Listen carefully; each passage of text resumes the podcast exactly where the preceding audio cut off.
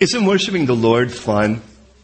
It is just a great thing to be able to lift up our voices and praise Him. You know, you, you get the feeling that it's kind of be what heaven's going to be like to some degree. Although I do think we'll probably only be in a single language up there. And if not, at least we'll understand them all. So, um, we used to do a lot in Hebrew. And there's just something really kind of fun about singing scripture in its original language. Um, we, chances are we'll bring that in too. And sooner or later, whether you know it or not, you'll be bi- quadlingual or something. But you'll only be able to say worship songs in about 15 languages, which who can complain about that? So, alright, we're in Genesis 32. Go ahead and open up your scriptures, please, to that. We're going to go to the Lord right to prayer.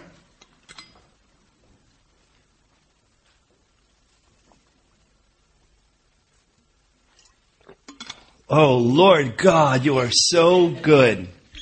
Thank you so much for the privilege of being able to stand here before your saints, your family, your children.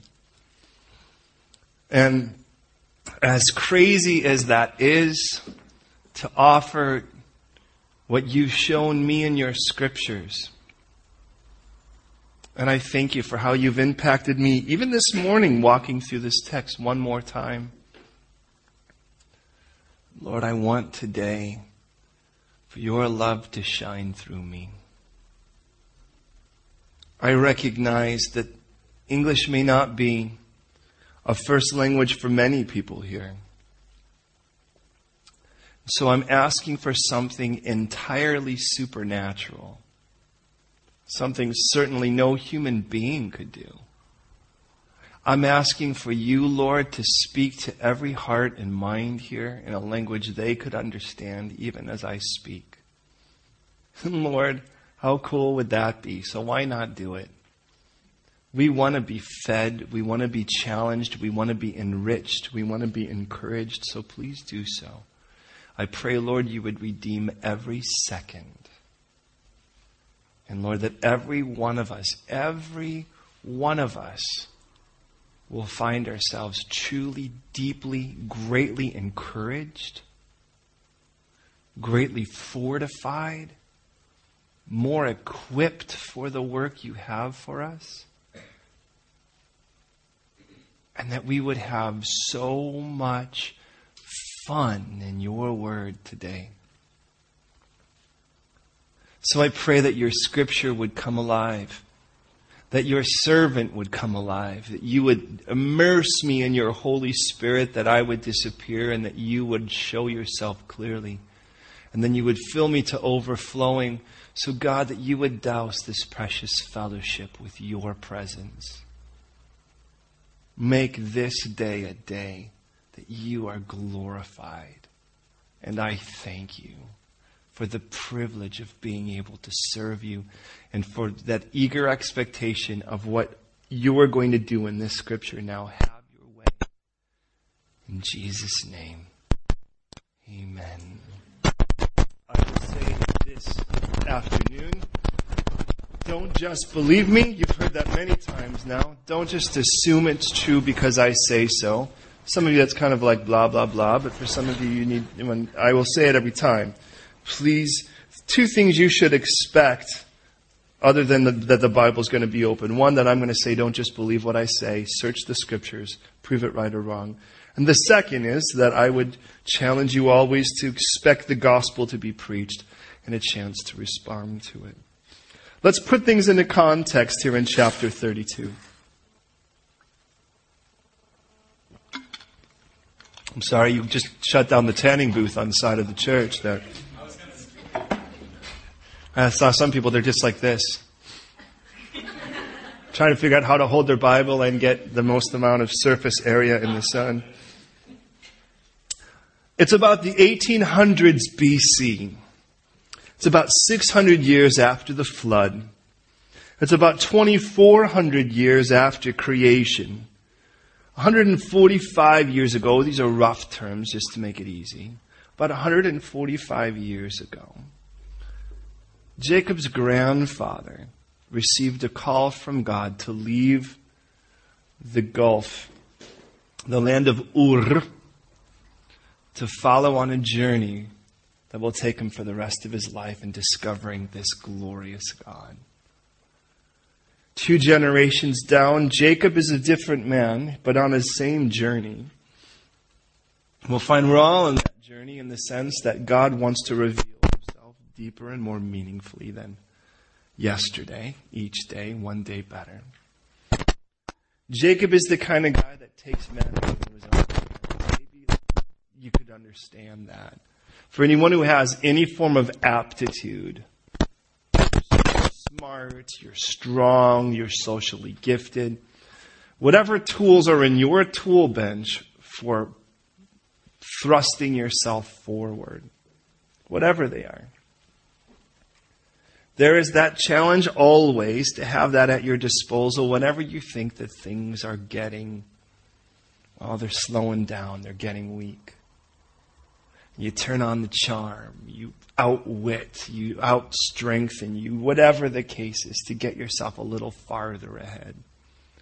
The problem is, once we respond to the gospel of Jesus Christ, his death on the cross, his resurrection to offer us a new life, we find ourselves still trying to use the old tools in a new workplace, and they don't work.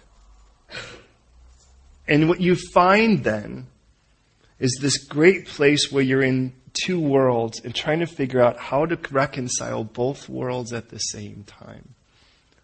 Jacob has had a promise from God, whether Jacob knew it or not, we do know his mother did, that he would be the ruler over his brother.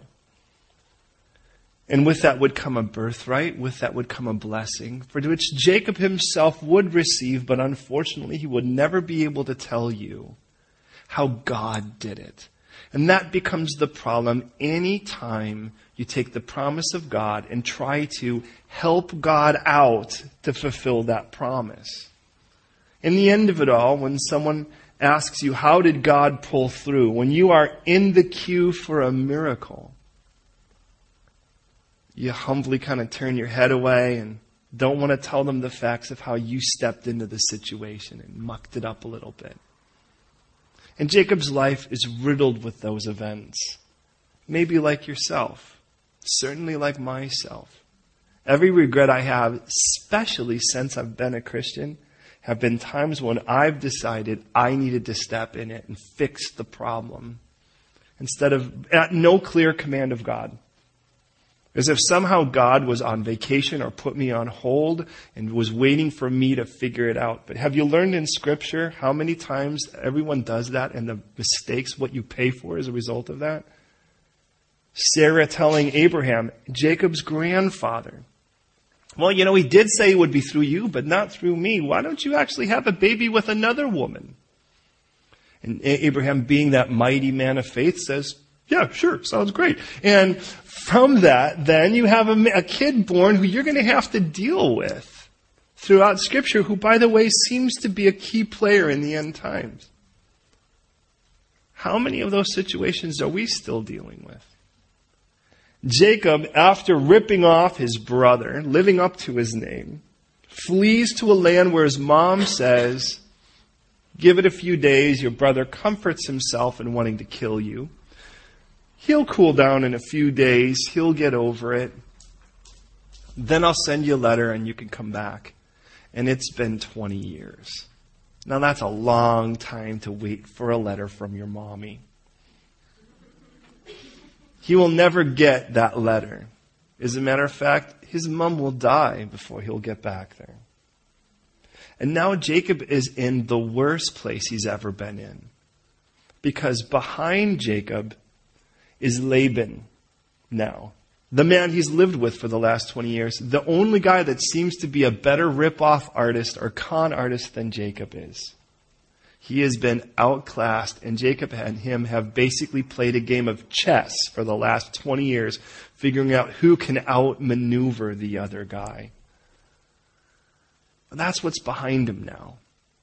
In front of him is that 20 year vendetta of his brother, who, by the way, is a hunter. That's not, it's not, not the kind of guy you want to want to kill you. I mean, maybe a computer kind of guy. I mean, no offense, or someone that doesn't necessarily lift weights or look like Bigfoot. You really don't want someone like that wanting you dead. And that's what's in front of Jacob. So Jacob's present is, or I should say Jacob's future now is running from his present into his past. Both want him dead, it appears. And Jacob now has approached this deceiver. I should say the deceiver has approached him. That was our last chapter. And a line was drawn and said, That's it. This is as far as you can go. And now the deceiver has been put at bay. That's Laban. And Jacob is walking away. God had promised him on his escape 20 years ago that he would take care of him, he would provide for him, and he'd get him home safely. Now that's quite a promise.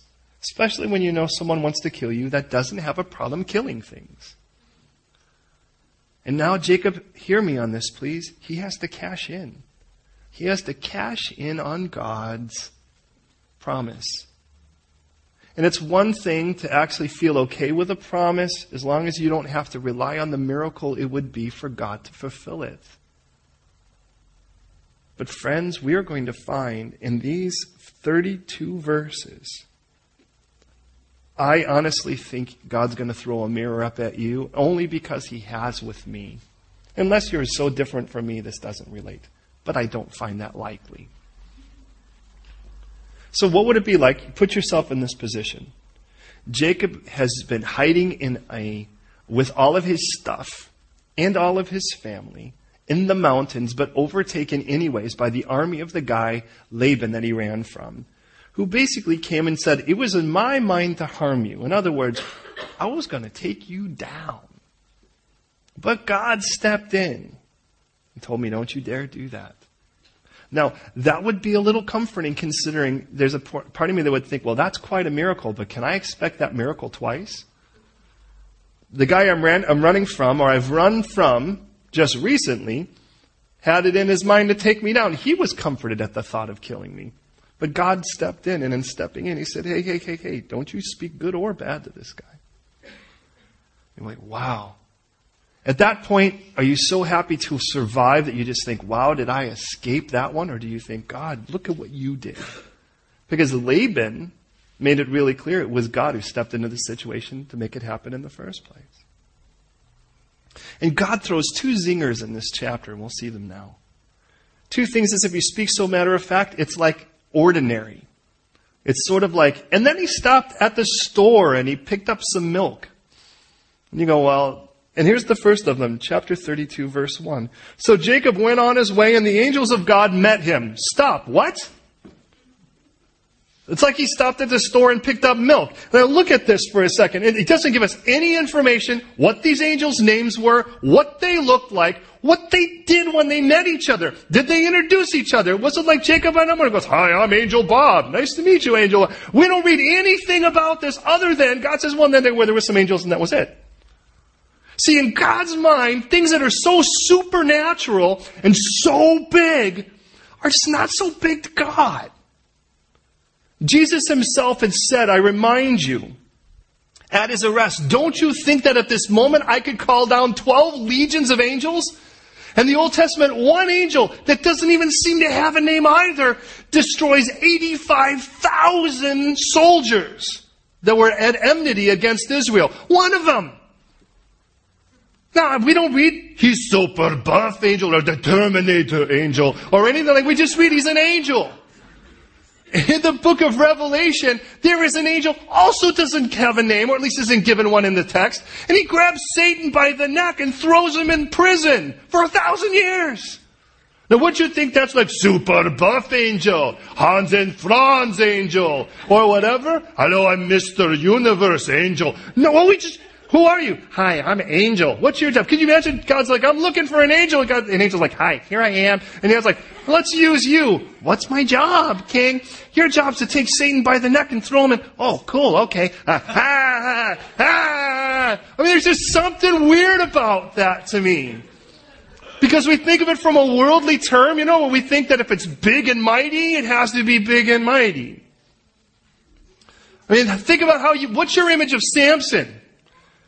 Do you think that Samson kind of walked around and he'd have all of his clothes? He had to have his tunic and everything specially fit. Sorry, I need to fit something in my packs, you know? It's like, hi, I'm Samson. You know, I mean, is that the way we think of him? And everyone goes, what's the secret behind your strength? What if he looked like me?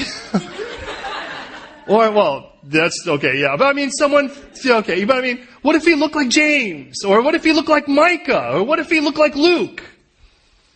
I mean, what's the secret of your strength? Now imagine Luke, with all due respect to Luke. I mean, I've, and the only reason I say this, Luke has actually put on a jacket of mine. Him and his wife and their child could fit in that jacket. and imagine just Luke kind of walking over and grabbing a couple pillars and going, just walking down with the gates of a city. And there's something we think, well, he must have been massive. How massive does a guy have to be to do that? We just watched the world's strongest men a few days ago, one of those competitions. Okay, those guys are big. Half of them are Lithuania. I don't know what that means, but it does concern me about ever going to Lithuania. You know? And these guys, like, they strap something on their neck and they pull like a big rig, you know, lorry behind them. Oh, this, but they still couldn't carry the gates of a city. And the reason I say that is, there's no man big enough to do what God does. Isn't that the point of it? And the reason I say that is, is that Jacob just ran into some angels. And God's like, blah, blah, blah, ran into some angels, let's move on with the story. And I kind of think, like, this is an ordinary event for Jacob? Or is it? Is it, an, do we have, have record in this verse that he knew that they were angels? We do recognize that he recognizes something pretty wild because he changes the name of the place he's at. But you ever wonder how many times you do? You ever wonder if you ever run into someone, you go, well, clearly, shouldn't they glow or levitate or have wings or something or have that dish around their head or something? If God wanted to freak you out, maybe. Well, what if God just wanted to bless you? For what it's worth, scripturally, and here's the dangerous thing, all an angel is is a messenger. That's what the word means. And God could use anything to be an angel. Now he has angelic beings, seraph and cherubs, we recognize that, which according to scripture are never naked babies playing harps. We never have that in any scripture. Which by the way would be really funny though, if Jesus called down 12 legions of little naked babies going with, you know, that look like Cupid, you know. And you could see the Roman soldiers going, oh, ah, scary. But the reason I say this, God can, they can manifest, appears to me that they can manifest, but it does say this, that they are servants. And they're servants, to be honest, to serve those who will inherit salvation. That's what scripture says. Don't believe me, it's Hebrews 1.14. In Matthew 4.11, we read that angels ministered to Jesus after his temptation. We don't read how. We don't read that one of them like did the Benihana thing and just sort of did some sushi or something. All we just read is that they ministered to God. And obviously the point wasn't how they did it, it was just that they did. In 2 Kings chapter 6, one of those great moments when you have a grumpy prophet, Elisha, Elishama is sleeping. His servant Gehazi looks out and he sees this enemy army surrounding their valley. And he freaks out as a guy would. We're dead. We're so dead. And he goes in and wakes up the prophet. And, and like perhaps you, not me, I always wake up pleasant, but perhaps you. Thanks, honey. Um, he just goes and he goes, Ah, oh, Lord, would you just open his eyes? And then he goes back to sleep. That was it. That's all we get from the prophet. And all of a sudden, the servant looks out and he sees this army of angels surrounding the army of these men who are surrounding them. And all of a sudden, Gehazi's like, oh, well, that's not so bad anymore. No. Did they show up, or was the issue was the issue their presence, like, or was the issue his inability to see them?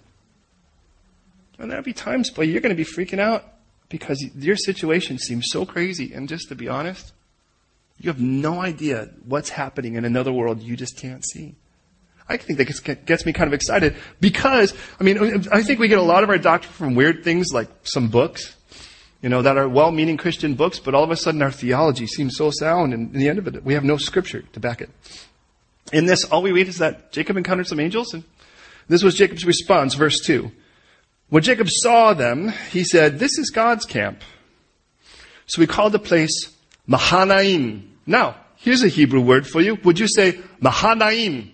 Mahanaim. Thank you. Mahanaim. Try that in the middle. Let's see how that works for you. Mahanaim. Your turn. That's a little better. Thank you. Now, Mahanaim means two camps. And I love that because the whole chapter, to be honest, all of Jacob's life could be, could be encapsulated in this one word, Mahanaim. Strangely enough, so could ours. The word means two camps. Now, Jacob was already there in camp. He had all of his stuff. He had his wives, his children, his cows, his donkeys, his camels. He had all of that, so he already had a camp going. He had a camp going that everything was going this way. It was all about this world. My stuff, my peeps, it's everything right here. But all of a sudden, Jacob goes, boom! And all of a sudden he's like, whoa, this is, there's more to this camp than just this. There's another camp here. And this camp has nothing to do with donkeys. Has nothing to do with all of this stuff, this stuff I can touch and feel, because all of a sudden I realize this is also the camp of God. Uh, understand, our whole world every step we take on this earth is going to be stepping into two different camps. Man's camp and God's camp. And the question is, which of those two camps are you going to actually make yourself a citizen of? Because in the end of it all, the difference in all of our behavior and our priorities and the way we go about life is going to be which of these camps we're going to find ourselves in. Now look at, if I'm in man's camp, if I'm all about man's camp, it's about getting stuff and maneuvering and plotting and scheming and how can I use my wit to get whatever I need. That's man's camp. God's camp, on the other hand, is going to take trust. Man's camp is going to have to take tenacity. In God's camp, I need God's presence. In man's camp, I'm going to need my power. In God's camp, it's about His faithfulness. I need faith. But in man's camp, it's about my fortitude. And I might have a good work ethic, so I might be able to, at the end of the day, have a little bit more done than the next guy who stopped at noon because he was union or because that's it for the day for him or whatever. But in the end of it all, I can only go so far because I'm still dealing in man's camp. Beloved, listen. Jacob is in a place where all of a sudden he realizes, well, this is just so much more than my camp now. Now remember in the story with Joshua. Joshua's in a situation where they're about to go to battle. He's got to figure this whole thing out. And another angel shows up. Arguably God himself. And he throws himself to the ground. But he asks this question. And I love this. Says, Are you for us or for our enemies? That's a really good question. He's about getting ready for a battle, right? And I love his answer. The angel says, No. and you go, um, that wasn't an option. Here are the two options. My camp, their camp. See, this becomes the problem when I'm in man's camp, because in man's camp, I'm really busy trying to get God in my camp which is, this is my will, my will be done. God bless it. This is a great idea. Bless it. This is a really good thing. I want it. Bless that. God, let this happen. Bless that.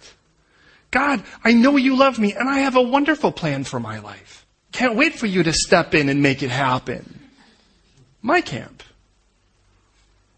God's not interested in joining your camp. I'll be honest. I mean, you have two people, right? They're really, I mean, tonight, American football, that may not, that mean, mean nothing to you. To be honest, it means little to us except David, because he's a really big San Francisco fan, and they're playing tonight. Now, let's just say, lo and behold, and who are they playing, Trista? Who cares, right? May, Trista's like, may they all get hit by buses on the way, but not die until they get saved. But, we're in church. It has to be like that. But what if another Christian came to that same thing we're going to watch tonight and he was an ardent fan of the other side, the opponents. And they both were praying men. What team's going to win? Do you think the one that prays harder? You know, I mean, in the end of it, like, well, what if both quarterbacks were Christians? Well, surely then, what, well, we can see which one has the better walk. They're the one who's going to win tonight. Do You really think that's what's going to happen? Wow. And oh, you realize, in the end of it, God's not busy trying to get on your side. Because the issue isn't, are you on my side or their side? And God says, no, no, no. Let me ask you a question. Are you on my side? Because Jesus doesn't say in the end of all, whoever I'm not for, I'm against. He says, whoever is not for me is against. You see the difference? Listen, friends. There are two camps in this world, and unfortunately, as long as you walk on this planet, you're going to have to walk amidst both of them. But you're going to have to choose which one you're really going to be a citizen of. Why not hang out with angels? Because in the end of it all, that's God's will, God's plan, God's bill, not yours. I love that. And, and in the end of it all, Jacob is in a place where he really kind of needs to be in God's camp because his brother still wants to kill him. That's a really good time to be in God's camp. Now, here's the issue. The battle between these two camps will be the, bad, the biggest battle you'll face in life. You know why? Because you'll fight it every day. As a matter of fact, you'll fight it more than likely every hour. Which camp do I want to be in in this situation? What camp do I want to be in in this situation? By the end of this, God brings it to a perfect crescendo by having him battle right there, God himself. And I can't think of a better way for this whole situation to have to change than that situation. Now, let me ask you something. What does God have to do to get you in his camp? I mean, if he ripped off your legs and so you couldn't walk and then stuck you in his camp, would you roll out of it? Th- we think about all these things we want God to do for us, but if they keep us from his camp, why would he do that? If the most important thing to God is your relationship with him. Jesus didn't die for you so you could just be a nicer person. And dare I say, Jesus didn't even die for you to send you to heaven. Jesus died for you to be with you. Heaven's a product of that. You'll become a nicer person. That's a product of that. But don't put the cart before the horse. Jesus died for you because he wants you. He genuinely wants you. So Jacob's in this camp and he says, This is God's camp. You know what's interesting about this place, Mahanaim? By Joshua 21, this will be what's called a city of refuge. I find that interesting. Now, if you don't know what that is, within the law, in the Torah, God made provision when the people took the land of Israel. That if a man was guilty of, of manslaughter, he didn't intend to kill someone, but he did. He was walking down the street, he actually jumped up and it hit a pot in the window and the pot fell over and landed on an older woman and she died and he didn't, he didn't even know it.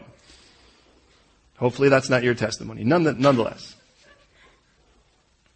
The family is going to want to kill you. You killed grandma, babushka. You don't, you know. Where could you go? There were within cities, these, or within communities that were given to these tribes of Israel, these places called the city of refuge. And what you could do is you could run to that city of refuge. And as long as you stayed in that city of refuge, nobody could harm you.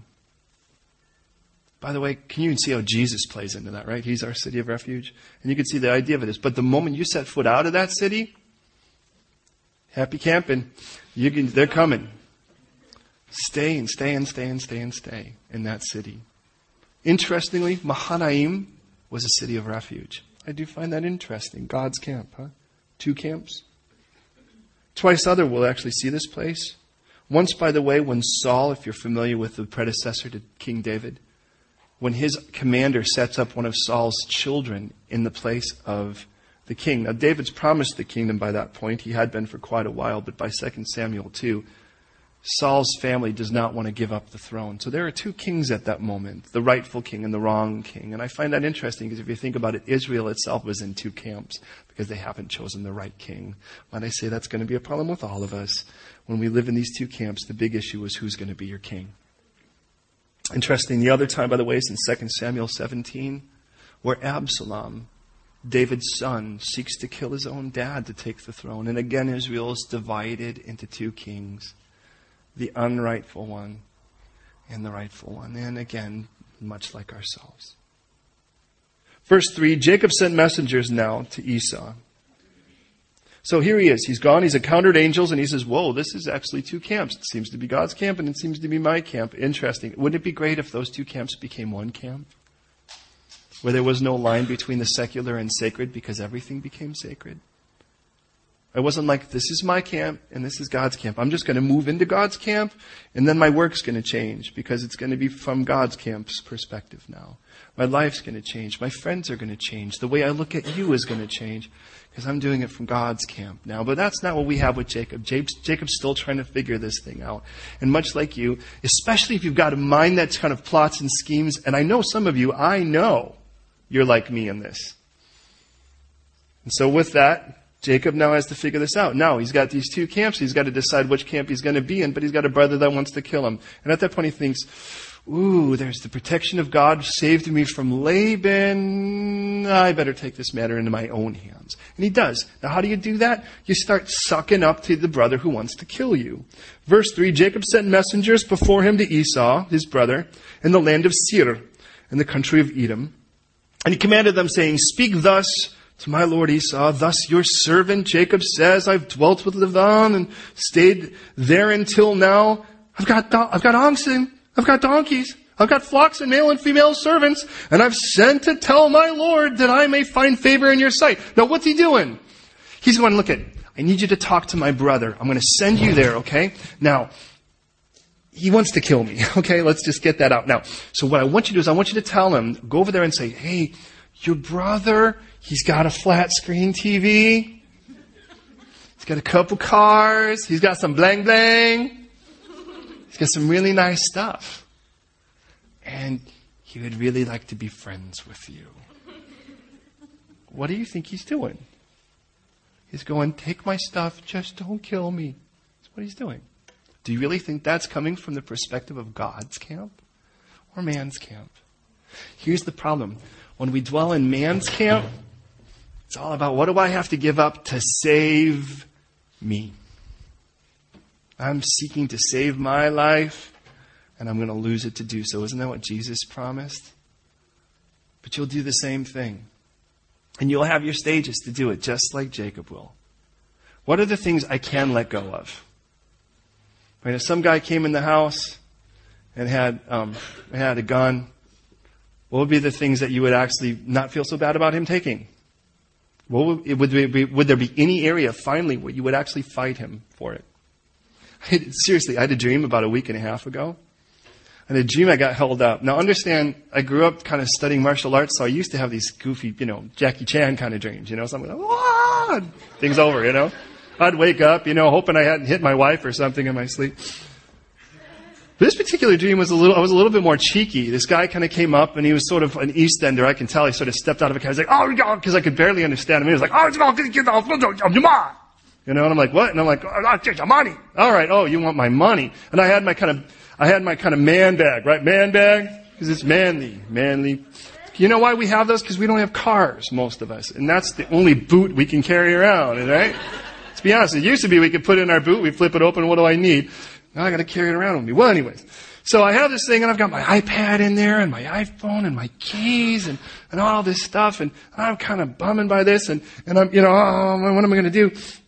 And I realized that I actually had in another bag on the other side my Bible. And, and I was in the, just there, and I'm like, my wallet, my passport were on one side, my Bible. That was it. It was on the other side. It was just my Bible. And, and I just said to him, whatever you do, just don't take this bag, okay, man? Because this is like the most precious thing. This bag. Just don't take it. And the guy's like, ah, and he took that bag and he ran off with it. And the person next to me went, ha, ha, ha, ha, look at, what did he have in that bag? I'm like, my Bible. He's like, ah, oh, you really got him. I'm like, no, actually, that's the most valuable thing. I can get another, but I hope he reads it. So, anyways, so, but what are those, what are those levels? I mean, what's it's like? And there are times in scripture, by the way, where people were like, look it, we'll subjugate ourselves to you. And then a king will say, all right, I tell you what, if that's going to happen, I'm going to need all of your, you know, your, your right eyeballs. And they're like, oh, Can we come back and talk about that in a little bit? I need to talk with my friends more time. And I, you get those ideas out of this, right? Because, uh, okay, I'm okay with serving you, but I'm not quick to lose my eyeball, you know? Or when the king's like, look, we're gonna just take whatever, we're gonna take all your money and all of that. And the king, you know, King Ahab at that point is like, well, sure, that's okay. And he goes, well, then I'm going to let all my servants go through your house and take whatever they want from all your people. And, and including, and by the way, he says, like, we could take your wives and your kids. And he's like, well, that's fine. But then he goes, well, we're going to go to your house and take whatever we want. He's like, ho, ho, ho, ho, wait a minute here. And you realize that's a pretty messed up priority. You can have my kids, just don't take my big screen. That's really messed up. But you know there are people like that out there. We all know people like that. Well, in this situation, Jacob's now in a place where he's trying to save his life, and it goes to levels. What do I have to give up? What do I have to give up? What do I have to give up? Now, in God's camp, you just don't find that because there's a different kind of giving up. The giving up is the stress. The giving up is the battle because it's just not mine anymore. Because in man's camp, it's my battle. In God's camp, the battle belongs to the Lord. Then we're going to see it with you because I'm going to see the way that your eyes furrow and your you get those crow's feet and those lines deep enough to plant stuff in your forehead. you know that. And by the way, do you think this is going to work? Step one, I've got stuff. Come on. I've got stuff. Esau. Like me, like me, like me. Now, verse 6. The messengers returned to Jacob, saying, We have come to your brother Esau and he's coming to meet you, and 400 men are with him. It just is not what you want to hear. Your brother's coming to meet you with 400 other guys. Why does he need 400 other guys? Do you really think they're all going to come in and go, Yay, Jacob! Welcome! 400 other guys. Now, which one of us in the room doesn't think that's an army? They're trained. They all look like him. That's 401 big feet. Foot, big foots, big feet you know, Sasquatches, right? Trolls all coming out. Hairy, because remember he was red and hairy. So they, I mean, they all kind of look like giant orangutans, right? Uh, uh, uh, 401 of them! 401! Two would have been bad. If Esau was coming, if they just said Esau's coming and he doesn't look happy, that would be bad. We'd go, oh, this isn't good. And at that moment you might go, okay, Lord, what do I do now? Okay. Could you take care of my brother? Maybe I'll take on the other guy with all of my men. But he's coming with 400 guys. 400 of them. 401 men. Orangutan army. Red and hairy flock. He's coming, 401 men. Jacob was greatly afraid and distressed. Do you think? God just put that in in case you really weren't getting the picture.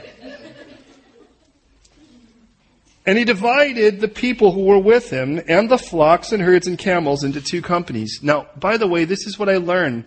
When your life is one where you're divided because you're live, trying to live in both camps when you shouldn't, your whole life will become divided. All of a sudden, you have to start figuring out what part's sacred and what part's actually secular. What part belongs to the Lord and what part's me part.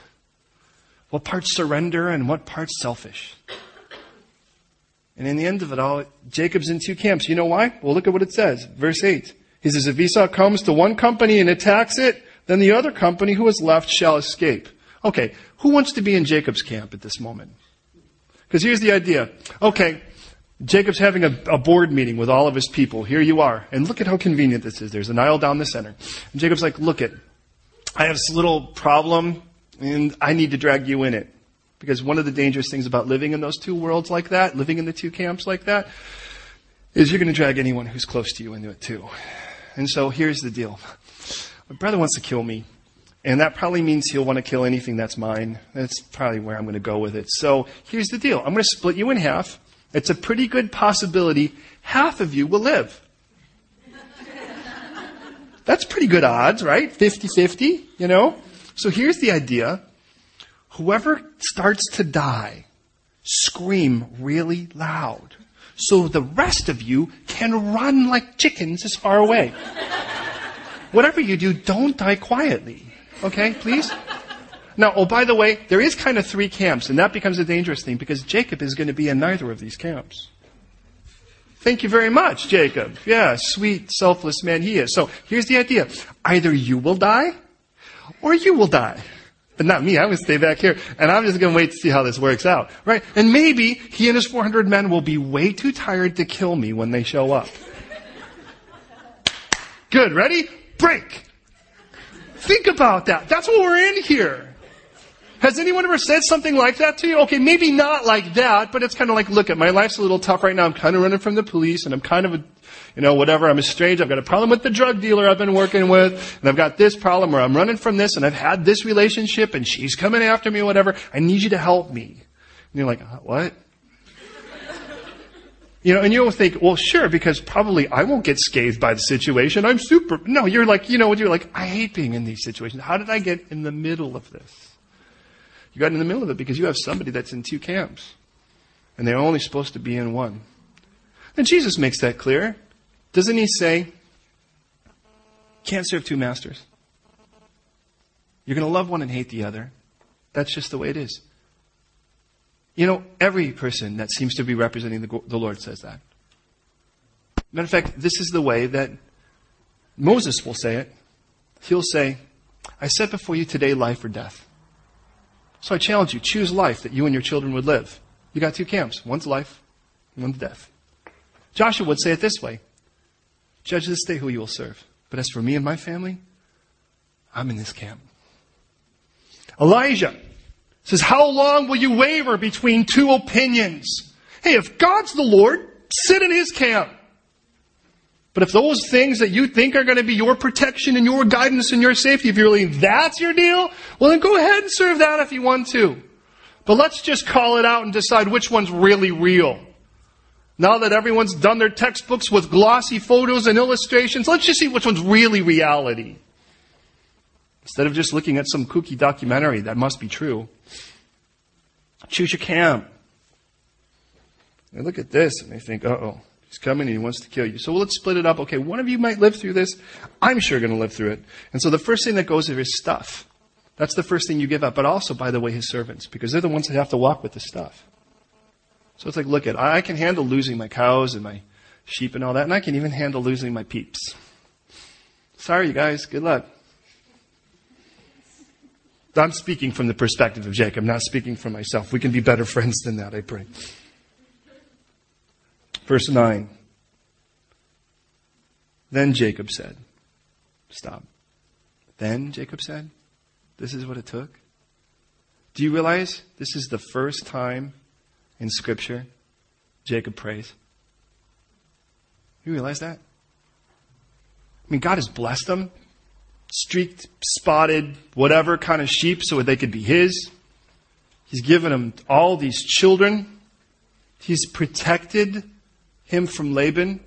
He's up to this point protected him from Esau. Jacob has no idea the charmed life he's living, much like ourselves. And in all of that, and I want to ask you again, like I have to ask me, what is it going to take before I get to this place where I'll even pray? you know, I can't help but think of a storm where disciples that were fishermen bailed out the water, fought the storm, because after all, weren't they the experts? They've been on that sea their whole life. But they're not the expert compared to the one who actually made the sea, who's in the boat sleeping. And when he gets up to still the storm, he looks and says, Where's, where's your faith? See, it isn't just that you don't have it, it's that you've placed it in the wrong place. You trust in the wrong thing. What about you? What are you trusting in? How many of your regrets of your past revolve around how you stupidly placed your faith? Let's be honest. In a relationship of someone that really didn't deserve it. In an investment that clearly didn't, you shouldn't have put anything into. Finally, Jacob prays. And here's his prayer God of my father Abraham, God of my father Isaac. Remember, there's no God of me yet. The Lord who said to me, Return to your country and to your family, and I will deal well with you. I'm not worthy of the least of all the mercies and all the truth which you have shown your servant. For I have crossed over this Jordan with my staff, and now I've become two companies. I have become two companies.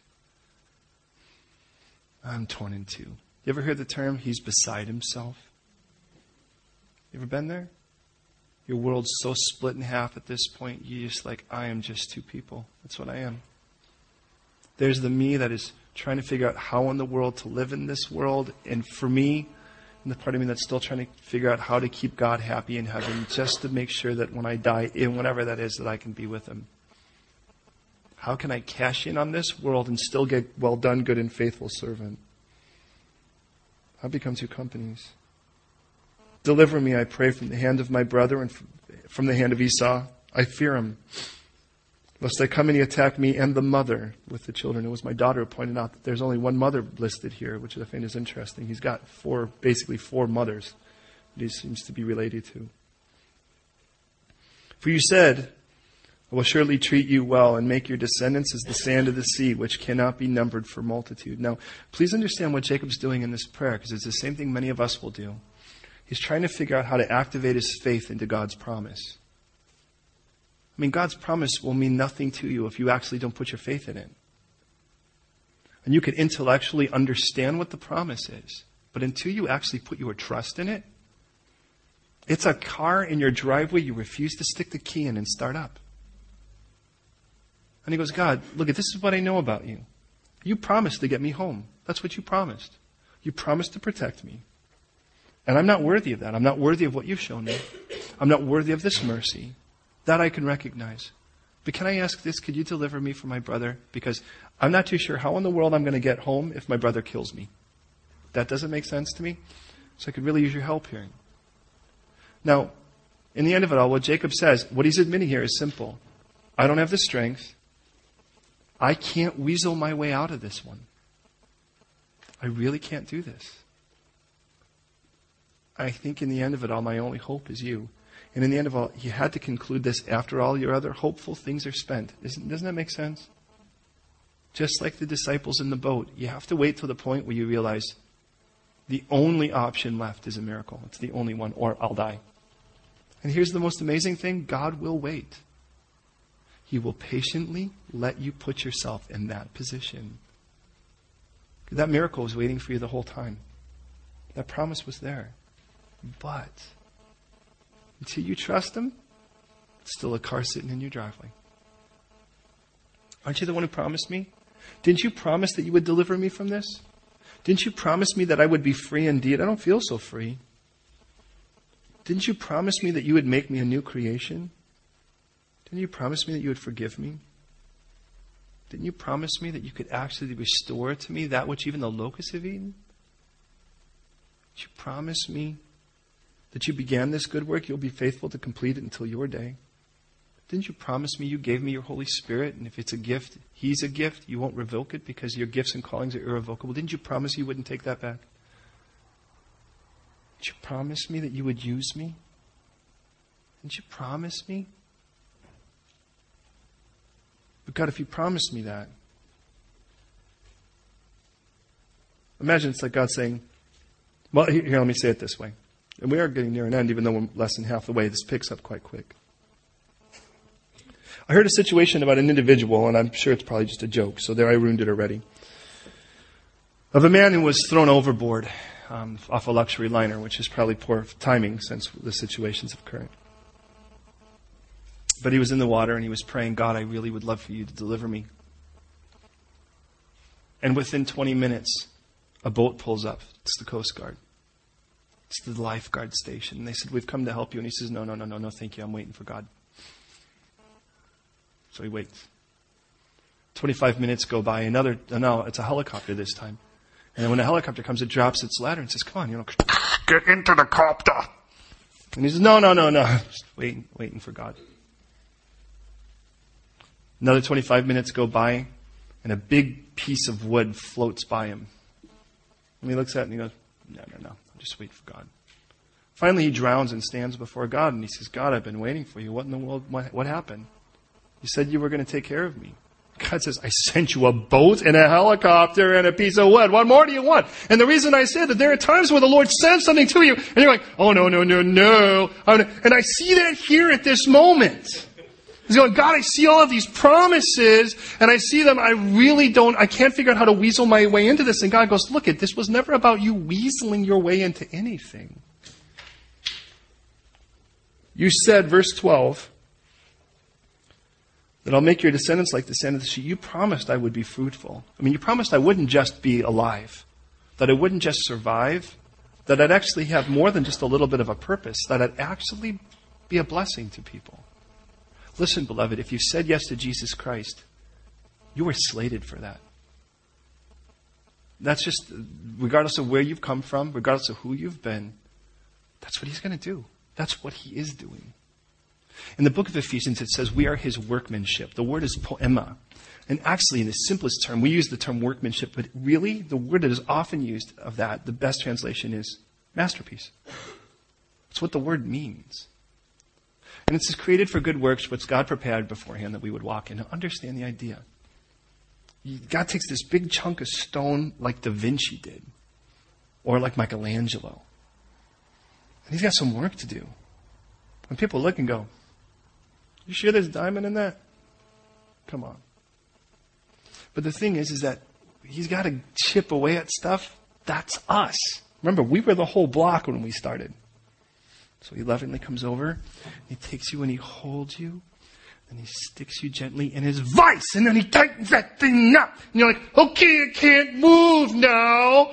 And you're like, this is the love of God, this is the love of God, this is confining. And God goes, I really love you. And then he grabs the grinder and he goes, and he grabs the chisel and he goes, chick, chick, chick. And you're like, oh, oh, oh, oh, oh, oh, I like that. And God says, yeah, but that doesn't fit with my plan. That was a pretty part of rock. God says, no, it's not. Trust me. I'm like, yeah, okay, I trust you. Really, you gotta use that? That person? Really, you gotta use that job? Do you realize what he uses as chisels? Trials? People that you don't like, that you can't get out of your life, but you try?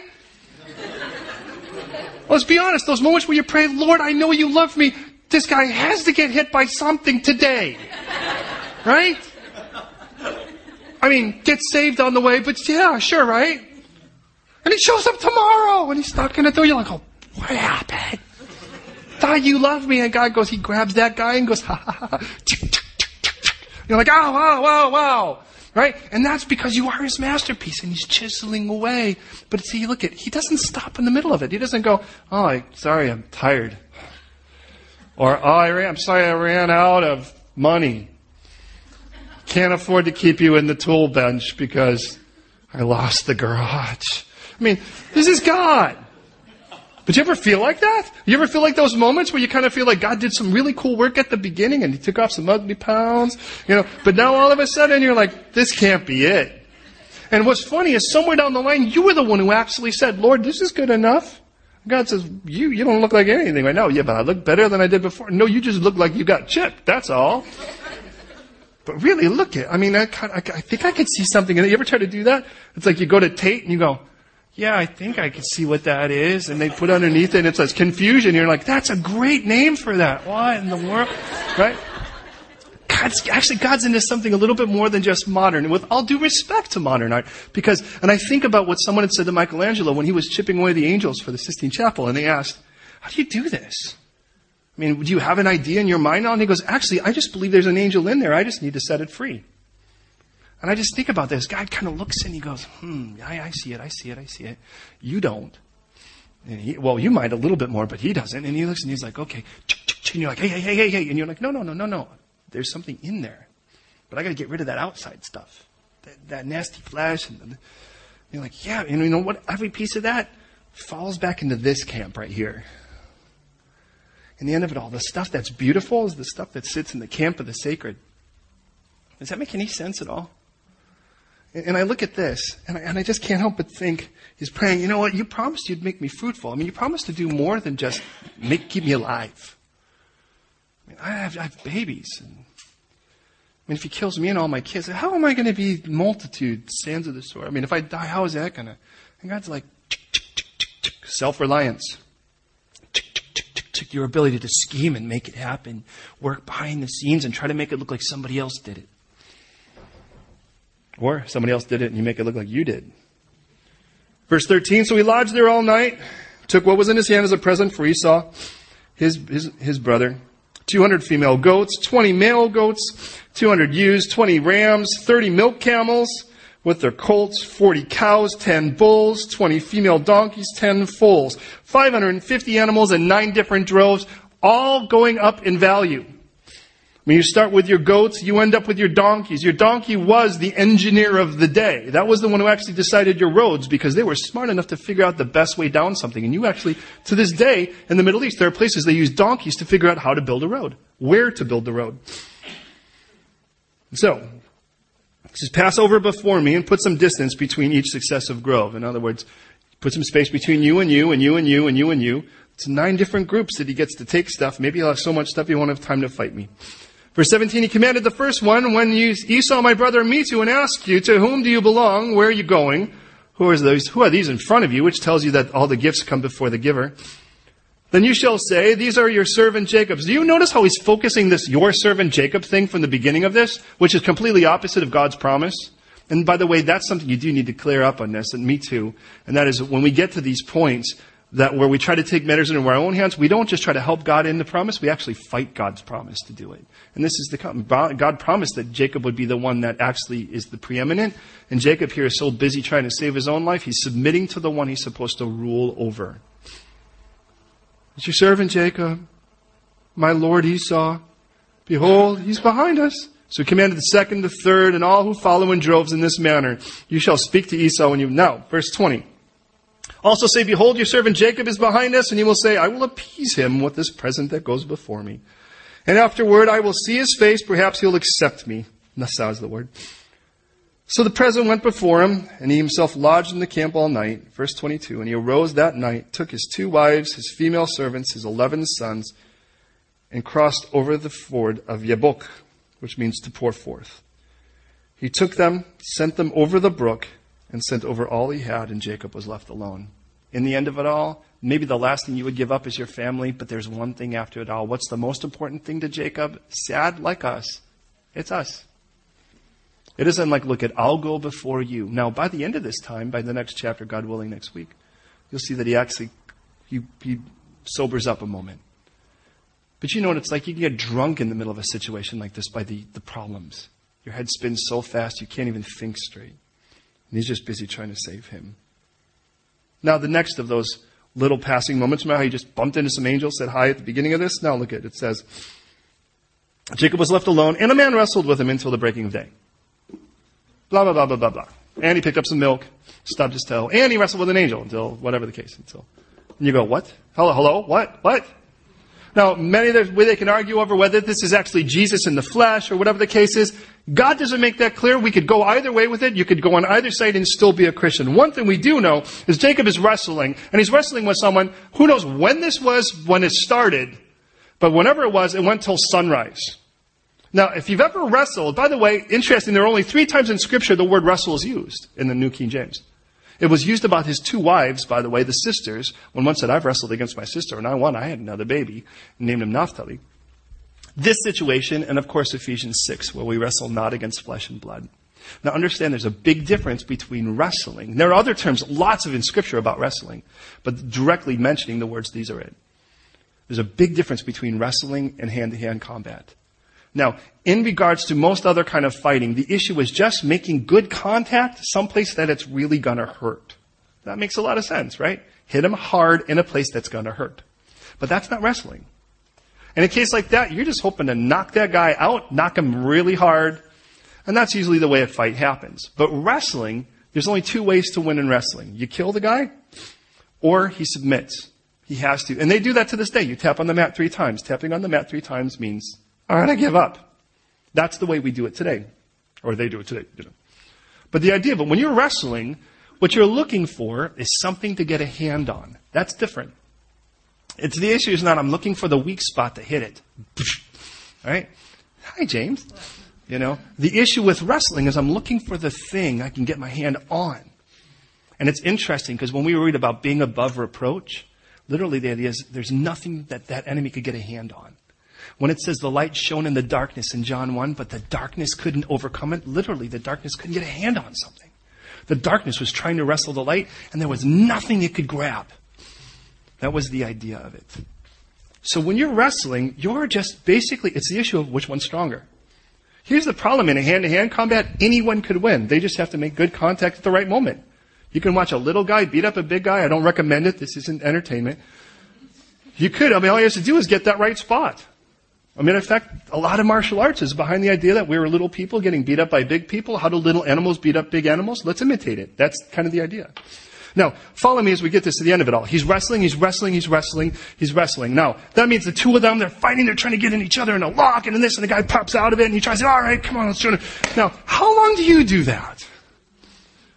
I mean, the average wrestling match, does anyone know how long the average match, wrestling match goes? We're not talking about that pro wrestling stuff that's all like, you know, decorative. What's that?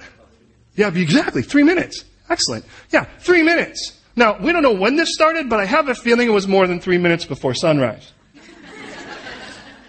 I mean, sooner or later, you're like two guys, alright, oh, and they're just like hugging, you know, right? hugging, hoping one of them falls over, and then one guy just falls and poof, right? Get off of me. Alright, what's the more of this? Come on! All right, right? You know? And what we read is, something that, that's a little alarming because it says, verse 25, when he saw that he did not prevail against them. Now, how do you prevail against them? There's only two, way, two ways. Now, prevailing, by the way, isn't going to be that you kill. Ah, I saw that I couldn't kill you. The idea of it was, you just will not give up. That's the way you prevail. That's the only way to prevail. So, I could have you in a headlock for like an hour. Your face is purple. You're still going like this, trying to get out of it, and I'm like, ah, ah, give up yet? You're like, no, no, no, no, no. Two hours. How about now? No, no. Oh, come on. How long? And that's the problem with wrestling. Get this. That's the problem with Jacob. And that's the problem with me. Because God does something, he's like, had enough? I know. No, I'm fine. Fine, I can handle it. I can handle it. Next thing. Hannah? No, I can handle it. I can handle it. I, I can handle it. Really, I can handle it. And God says, stop! You're fighting me. You're not just fighting the problem, you're fighting me. That's the problem.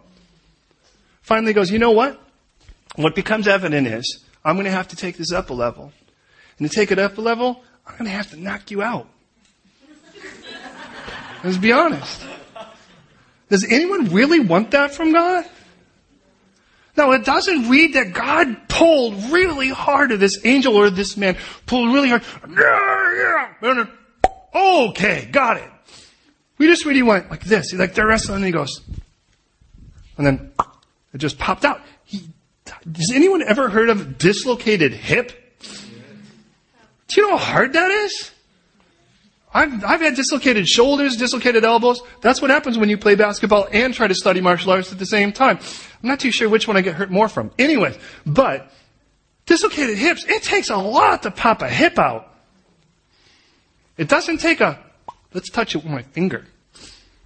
Now he could have done that at any given moment, but look at what this man wanted, that angel, that we'll call him an angel, we'll see that here. What God wanted was just for Jacob to give up before he had, listen, listen, listen, before he had to hurt him. Would you, why don't you just give up before I do that? Jacob will spend the rest of his life limping because he didn't give up.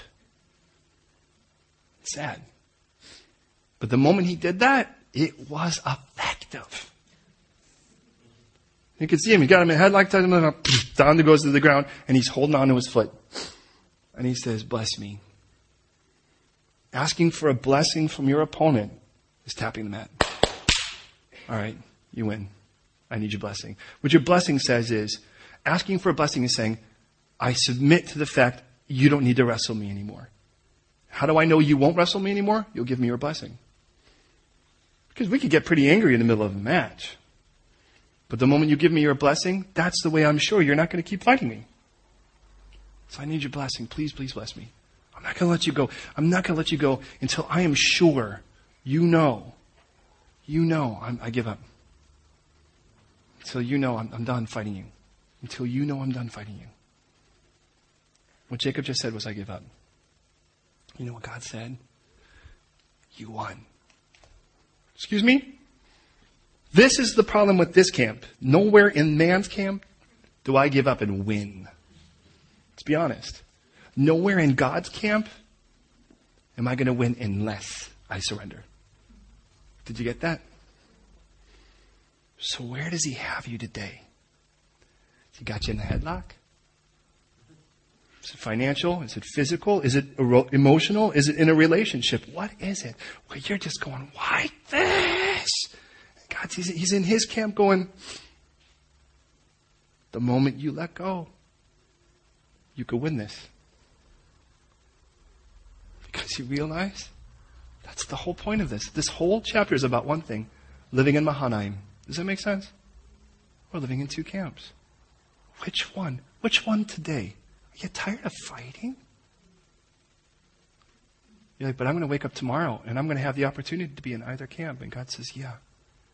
So choose to choose from this point on. Does it make any sense? Any of you who are married know this. You said yes at the altar, and what you said is, I agree to stay married, to wake up tomorrow married, to wake up the next day married. It's not just a ring. It's not just something we could look back at at an embarrassing video with bad haircuts. And that's just my, you know, my groomsmen. Um,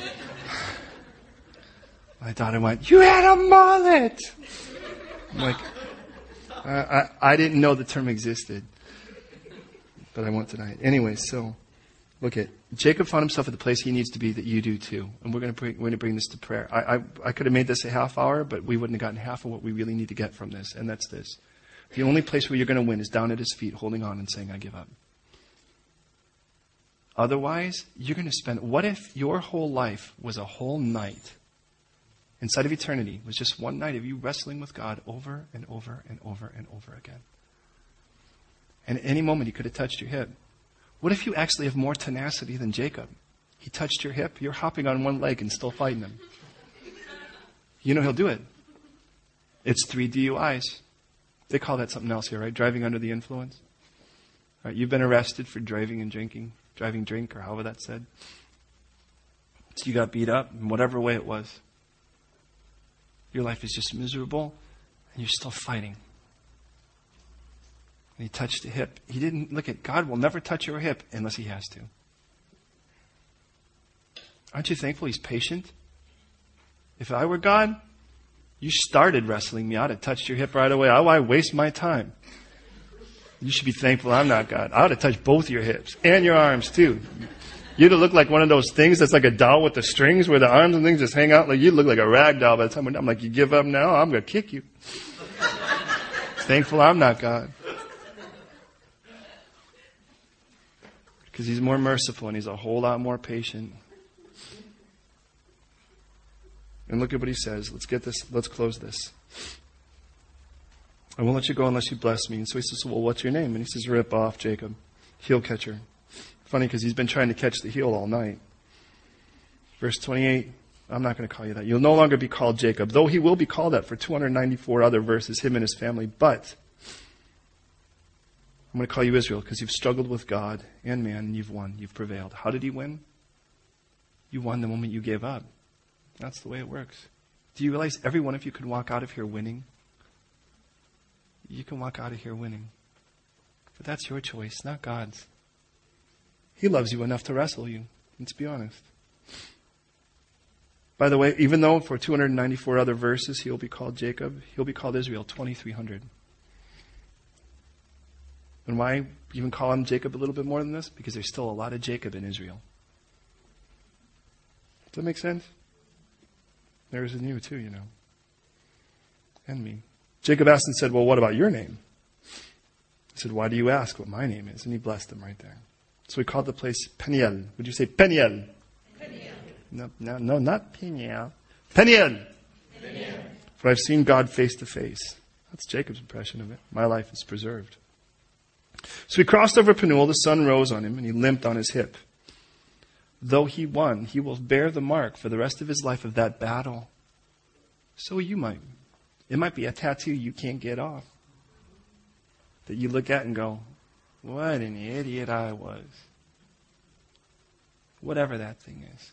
Or, what if you didn't have to limp? What if you walked out of here because you chose your camp? Look at, he wants you. He wants you. Therefore, to this day, the children don't eat the muscle that shrank. Wow. That's great.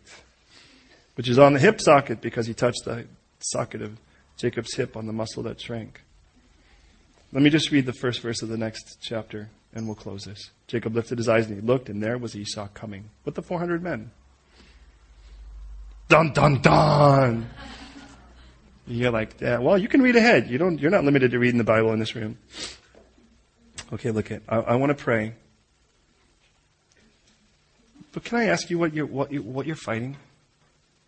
I mean, what is so worth fighting for? What do you really think? What do you really think you've got going on that you think you're going to lose if you actually say yes to Jesus? What do you really think is so worth fighting him for the rest of your life? How many hips does he have to touch? He loves you enough to fight with you and fight with you and fight with you and fight with you. But you know, you could just be smart and get down to his feet where you belong, touch the mat and say, All right, you win, and get his victory. because every moment you fight him, you'll regret later. You don't need to. The problem isn't God's camp. And so here we are as we go to prayer, standing in, in Mahanaim. Which camp are you going to choose today? Will you pray with me? Lord of God, I thank you so much for this text. I thank you for the privilege of what you've done here. We do recognize today we are in two camps. And living in Mahanaim, God, it's a difficult place because the world will always challenge us to stand in this camp. It will tell us we're not satisfied until we buy the next thing that will satisfy us until tomorrow when a new and improved model comes out. So we'll have to get that one too. But Lord, we recognize today that within each of us is the heart of a wrestler. And, and you, you love us enough to wrestle. You really don't need to, but you do. And I, I just pray, God, right now, that you would forgive me. Uh, and I'm speaking for myself. The, the congregation can deal with you their way, but I, I'm just going to do it in front of them and just tell you, God, I'm sorry. I'm so sorry for those times when I have somehow thought that I need to do this out of my own thinking or strength or whatever, God. And it's so stupid. It is so stupid. Because in the end of it all, Lord, I, I, why, why wrestle you? Why? I want to thank you that you, you would love me enough to wrestle me. You could just fry me right there. And I would die in that unrepentant, stupid state. But you'd wrestle. And in wrestling, you'll wrestle me all night. But there's a point where you're done wrestling and you're going to touch the hip, and I will bear it for the rest of my life. And I pray right now that you never let me get to that point. That there'd be nothing in Jacob's camp tonight. That I would go to sleep tonight, that everything of my life would be in your camp. And Lord, that I would wake up committed every day to putting my life in your camp where it belongs. I thank you, Lord, that you've made my lips in a manner that I can't kiss two people at the same time. You've built me in a way that my affection can only go in one direction. And I pray, God, right now, that you would take my affection.